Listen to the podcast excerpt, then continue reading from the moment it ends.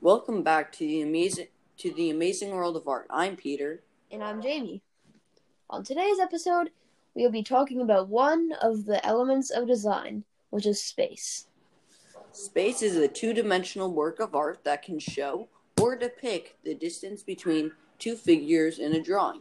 For example, a house on a hill without space, they may look at the same level, but with space, it will show if it's farther back or in front. Well, that's all we have for today. Remember to check in on in every Monday, Wednesday, and Friday for new episodes of the amazing world of art.